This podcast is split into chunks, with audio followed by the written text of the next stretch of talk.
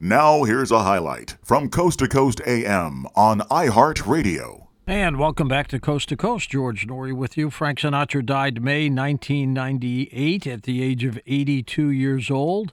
Ten years before that, in May of 1988, then Larry King had a chance to interview Frank Sinatra. Why are you here? Why did you come to this program? I mean, I'm glad you came. No, because you asked me to come, and I haven't seen you in a long time to begin with. I thought we ought to get together and, and chat. Simple decision. Talk about, yeah, just talk about a lot of things. But we came to town because, obviously, for the, for the Irving Berlin thing, which, by the way, was a big thrill and then fun to do. He was a great man. I knew him for years. Why don't you do more interviews? Uh, nobody invites me. I'm serious. I'm quite serious. I don't. We don't get many calls from me to sit down and chat and, and do it. You don't get many. Do you think it's because they think you won't come? Maybe it's possible. You know. Uh, in some cases, I probably wouldn't do it because of either the person himself or herself, or uh, their attitude about about about things that maybe would rub me the wrong way. So I just stay away from that. But uh, I like doing them. I think they're interesting, and uh, it uh, it gives people a chance around the country, if they're interested at all, to find out uh, what I'm doing, where I'm at, what I'm going to do. And you also learn a lot about yourself, don't ah, you? Of course, yeah. too. Of course, because a good question, uh, a good question can can open up doors in my mind that, that, that I would never think of discussing with anybody. And uh, it's important, actually, that the interviewer is uh, uh, does homework and, and, gets gets going instead of kind of dull, you know, Yeah. where we are born and so on and so forth, and how tall is your old man. But you also have to have an element of trust, don't you? I think feeling so. that the, the person is sincerely interested Yeah, in you. I think so. And uh, uh, you know, I don't, I don't, uh, uh, I don't mind uh, questions that that uh, that uh, uh, that border on uh, maybe a, a, a difficult way to answer because I try to find fight my way out of it if I can. If I can't, then I say I don't think I can answer your question. That was back in 1988 on Larry King's show. Mark Shaw back with us. Mark, there was a time that uh, Frank was singing on New Year's Eve at the Copa Club in New York, and Kilgallen wrote in her column, the list of people who could not get in was bigger than those that were already there. George, you're psychic. I have that quote here. I was just going to read it. Absolutely. And and you know, it's it's fascinating. Boy, that's a piece of history there with Larry King. Yep. Remember how he used to uh, you know, stretch across the table uh, at the at the guest. I mean, And look right at him. Yeah. and you look right at him. I mean, we don't see a lot of that anymore. I mean, he really connected that way. It, it's it's amazing. Uh, yes, uh, that quote is amazing. She said, "The list of celebrities who can't get in to see Sinatra is all, almost more glittering than the roster of those who make it in." Latest victims of the velvet, uh, velvet rope include Zsa Zsa Gabor, international playboy, I can't pronounce his name, and Marlon Brando. And then she says, uh, this about this is what's fascinating about his relationship with John Kennedy. All right, so just before the election, uh, she wrote, only a few months ago, Senator Jack Kennedy had the crying towel out because those columnists were linking him with Frank Sinatra, and the senator protested the association was unfair because he had only met him a few times in California. So last week, the Democratic candidate for the presidency was the guest of honor at a private little dinner given by Frank. How about that? Yeah, They they were they, close, they were very close. Dumped him. Yep, they were very close, and then Bobby, of course, jumped in and uh, really destroyed Frank Sinatra's ego. Yeah, I think it did. I think it embarrassed him because it had gotten out, like you said, that he had redone that home, and you know, everybody wants to be important. I think that's something to remember. Uh, Frank liked to kind of be a, a mafia wannabe, like Melvin Belli did, the attorney for for Ruby. They like to think, have people think that they, you know, were big shots with the mafia or whatever, even though they denied it at times. And you know, an association with the president of the United States. I mean, that you're a friend and and I keep looking at that photograph of him sitting in his tuxedo with John Kennedy at the inauguration dinner. I mean, you know, that's a big deal to I mean, Frank Sinatra is one of the most famous people in the world, but, you know, the president, eh, you know, that's that's big time and boy, Uh, he could tell people, you know, uh, you know, the president did this or called me or did that. All at once, the door was slammed, wasn't it? Absolutely. Frank was married four times. His last marriage to Barbara Marx, who was married to uh, one of the Marx brothers, and apparently, when Frank was dying at Cedars in uh, Los Angeles, she Oh. didn't tell the kids about it, his kids, and they were very upset about that. Well, that whole relationship with Frank Sinatra Jr. is interesting because, to me anyway, I've been doing some research for, for perhaps a, a, a future book on the psychological aspects aspects of the Kennedy family. And the whole situation too, with regard to the Sinatras, come in there in the same sort of way. They were they were rather a dysfunctional family, really, like the Kennedys were. And you know, when Frank Sinatra Jr. was kidnapped, remember that? Uh, Dorothy Kilgallen wrote articles about that. That in effect, she really didn't believe that he was kidnapped. A- lot of people still don't. And and and uh, I have a column that the um, that J. Edgar Hoover uh, got a hold of, and on there it it just says uh, wrong story or wrong, you know, whatever. But I, I don't know an awful lot about that. What's the what's the belief that, they set it all up or whatever? Why would that have happened? Do you know? To generate publicity for Frank Sinatra Jr. Oh, in order to get the world to go, hey, this kid, who he, who is he? He must be important. He must be big. yeah, that makes a lot of sense. That's for sure. I didn't know that. But why wouldn't uh, wouldn't he, why wouldn't they have let people know that Frank was on his dying day? Did did uh, Barbara did not get along with uh, was it Tina, uh, the daughter, And and, and Frank Jr. And Nancy, and Nancy? Nancy Sinatra. Wow. Yeah. Well, those those families had some some issues. That's for sure. They weren't uh, a jolly family. Uh, maybe maybe not even in Chris, at Christmas. But you know, again, let's go back a bit to the fact of how did Frank Sinatra step into all these worlds that he did, especially the underworld. I have photographs in in Collateral Damage of him with the Fischetti brothers, who were killers.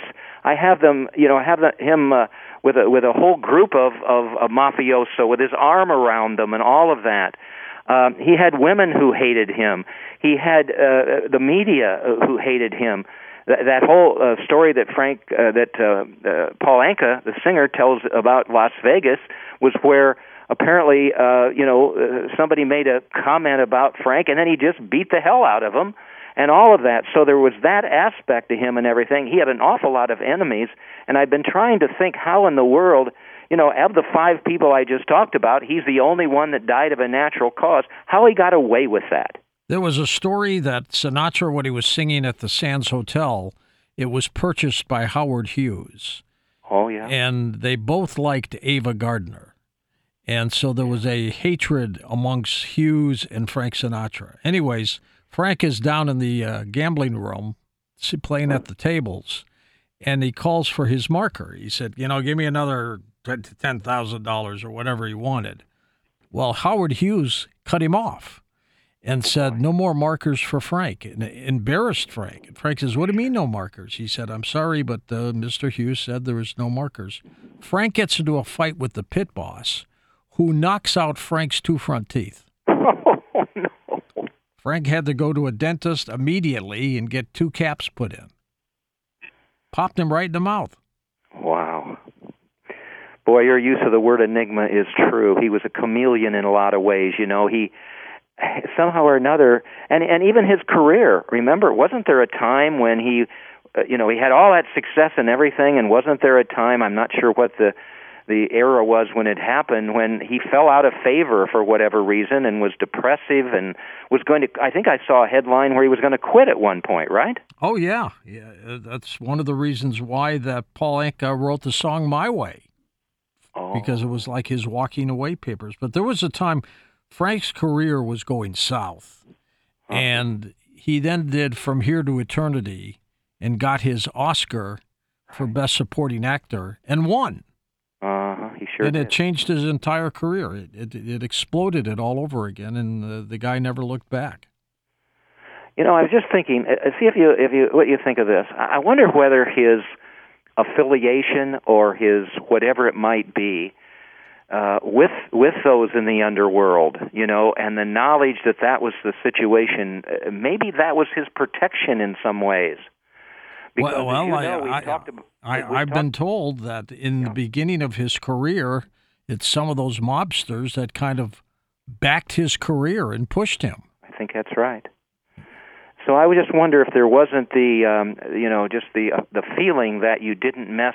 You know, I've told my story to you, and I won't do it again about my Good Morning America, um, you know, uh, experience when I interviewed a, a mafia don's lawyer, and he said too much, and the next morning he, they blew up his car. I mean, you can't mess around with those guys. No, not at all. and and uh, you know uh, uh, I- in in the reporter who knew too much and collateral damage you know dorothy's hairdressers are telling her stay away from ruby. Stay away from this marcello thing. Stay away from the mafia because you can't mess around with those guys and she was a blabbermouth and said she was going to you know crack the case wide open and all of that and that's kind of what i think killed her but you know i just wonder whether that appearance let's call it uh, that Frank was uh, connected. Isn't that the word they used to use? Connected uh, may have uh, you know shied people away from uh, from going after him at one point because he had an awful lot of people who didn't care for him at all. Didn't Frank Sinatra introduce Marilyn Monroe to the Kennedys? Well, that's the other intersection that you have, yes, and and especially in in that book. I don't want to mention it too many times, but in Collateral Damage, that's the whole deal because I had already investigated the JFK assassination, the 60 election, the Marcello situation, uh, Dorothy being at the Ruby trial, uh, interviewing Ruby like nobody else did. And then I looked into Dorothy's death, as you know, and all of that, so I was going to quit. But uh, listeners, many of them from your program, uh, kept asking me, is there a connection between Dorothy's death, Marilyn's death, and, and, uh, and uh, JFK's death? And I started looking into that. And so it was interesting because I started with the fact that uh, wait a minute, uh, Dorothy didn't believe that Marilyn had committed suicide. She wrote a letter or a, a column about the fact that she was on the upswing. She had found a, a you know a, a, a love interest that was more popular than Joe DiMaggio.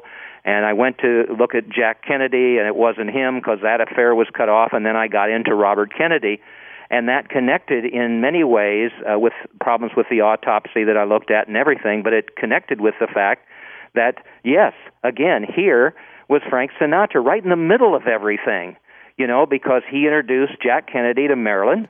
And then when that love affair was uh, was uh, cut off by Joe Kennedy, who didn't want headlines for for uh, you know John Kennedy running for president and running around with Marilyn Monroe, there came Bobby.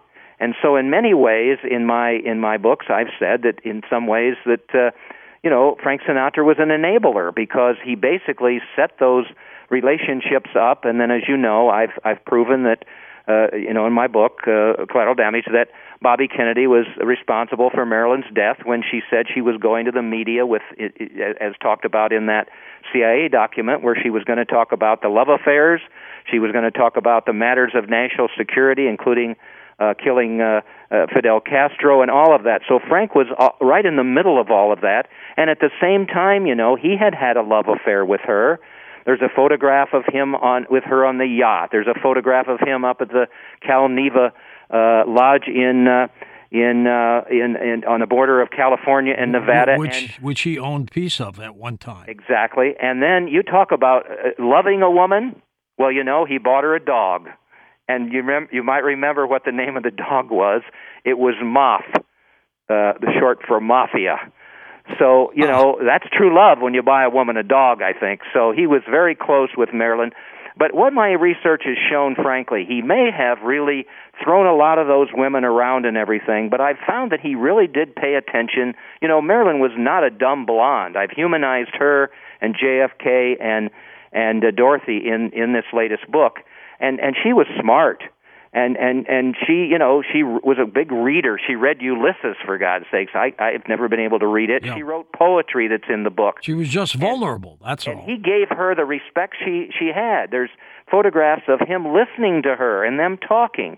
And you know who introduced them there and talked to him about the fact that Marilyn wasn't just as she felt like the Kennedys thought a piece of meat, that she was intelligent and they had some intelligent conversations. I've got a a photograph right here uh, at Peter Lawford's beach house in Santa Monica. And when I get down there, I want to go out and look at it because it's still there. But who's in the photograph? There's the Lawfords. Uh, Peter Lawford and Pat, his wife. There's Frank Sinatra and, in the and middle. Pat was one of the Kennedy sisters. That's right. And then there's Marilyn, and then there's Shirley MacLaine. And you know, it looks like Frank is paying attention to Marilyn, and so I have to give him credit for that because I, I don't know if he really loved her or not, but they were really good friends. And then, unfortunately, he he introduced her into the nest of those Kennedys, and uh, that ended up being, uh, you know, the way that, the reason why she died. Didn't Sammy Davis Jr. at one point get quoted in a magazine? He, and they were very close with Frank Sinatra, but he said something that Frank didn't like, and Frank basically cut him off for a while, and poor Sammy went crazy. Well, you know, that's why you you talk about the enigma. I mean, if you watch him on stage and the way he was, and you hear about like even what he was doing with Marilyn, he raised a lot of money. He raised a lot of money for charities. You know, he had a kind streak to him, but I'm telling you, he had that same um, way of doing business as a mafioso did. You cross him. There's even a quote by his mother. If you cross Frank Sinatra, he will never forget it. Well, that's straight out of the mafia textbook. Listen to more Coast to Coast AM every weeknight at 1 a.m. Eastern and go to coasttocoastam.com for more.